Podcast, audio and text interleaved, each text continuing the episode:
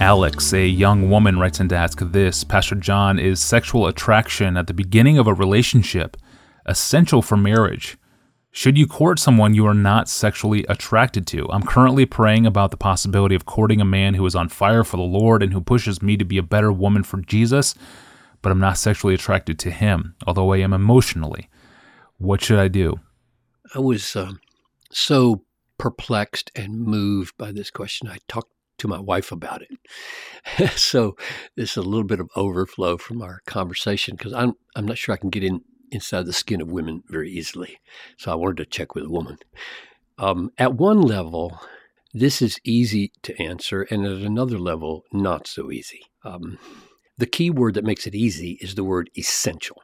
She says, um, Is sexual attraction at the beginning of a relationship, I would say anytime in the relationship, essential for marriage? And the word essential means of the essence.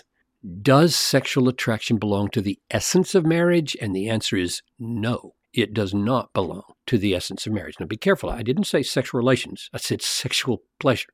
Um, sexual attraction doesn't belong to the essence of marriage. The essence of marriage is the making and keeping of a covenant between a man and a woman to be husband and wife to each other as long as they both shall live. That's the essence of a marriage covenant making, covenant keeping, to be a husband and a wife. And to be sure, that covenant includes the promise to give oneself to the other in sexual relations.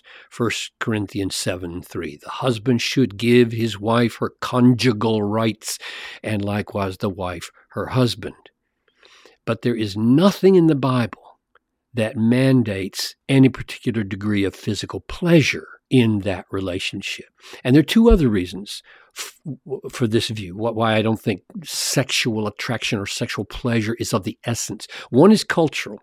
Throughout most of history, I think, uh, and in most cultures, marriages have been arranged by parents couples did not look around to see who made them sexually aroused. They accepted the cultural pattern, and this means that most marriages in history have not started based on a sense of sexual attraction.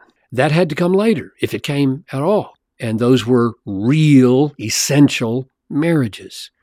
And the other reason for saying this is that marriage has seasons of life as you grow older together. So we've been married 45 years. We've walked through some of these seasons. We're still doing it.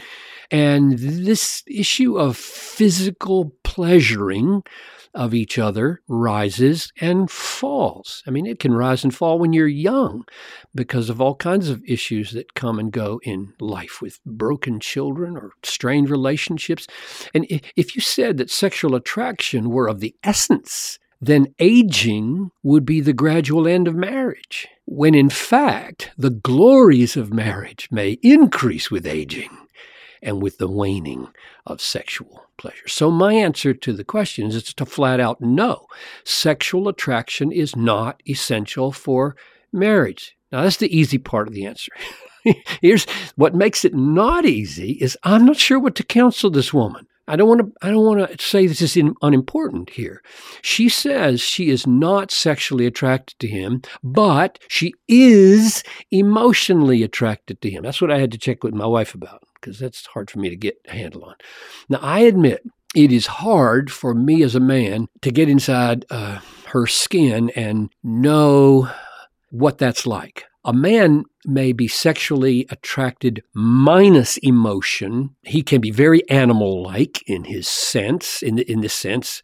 But for, for women, generally, they're more whole, more integrated. Their emotions are much more closely connected to their sexual pleasures. And I think that's a beautiful thing, a good thing, and a very, very good thing for men to realize and own up to and adapt Two, it means that a man should n- never treat a woman as a mere source of titillation. Uh, he, he should seek to know her and engage her personally and emotionally so that her experience of sex is person to person, eye to eye, heart to heart, not just body to body. So, so that's what I would say to her. Can you see yourself gladly uh, yielding to this emotional intimacy, to your husband's desires for physical intimacy, so that it becomes part of the emotional intimacy? Think right there's the issue for her uh, an extension of it. In other words, can, can this emotional intimacy she, says she has, can she see it blending into a, ye- a happy, glad, uh, satisfied yielding to her husband's physical intimacy, even if that moment she may not be having the same sensations that he has? If that seems unpleasurable to you, Alex, or even painful or unpleasant to you, this could be a serious problem and cause you to hesitate. I married a couple one time. This is a sad story. The marriage did not last because I failed to see that this woman really hated the thought of sex. Uh, she's got all kinds of reasons I discovered later for why, but she hoped marriage would fix it. She she dis- got, she despised it. She thought it was dirty and and therefore it was over. I mean, she she would not have any sexual relations with this guy, and and he walked away from her. So I would say to this woman, test yourself. Sexual pleasure is not essential to marriage, but the absence of the desire for it at the beginning could signal deeper problems of distaste for sex or resistance to the male desire and I would try to see that changed before moving ahead. Thank you, Pastor John. And we talked about what it means to be in a marriage covenant back in episode number 165. It's an episode we titled, Is My Husband's Porn Addiction a Marriage Deal Breaker? Be sure to check that out, episode number 165. Well, Bible memorization is important and it's hard work. It takes time, willpower, concentration, and that means we re- we need really good motivations for doing it in the first place. And tomorrow, Pastor John will do that very thing. I'm your host, Tony Reinke. Thanks for listening to the Ask Pastor John podcast.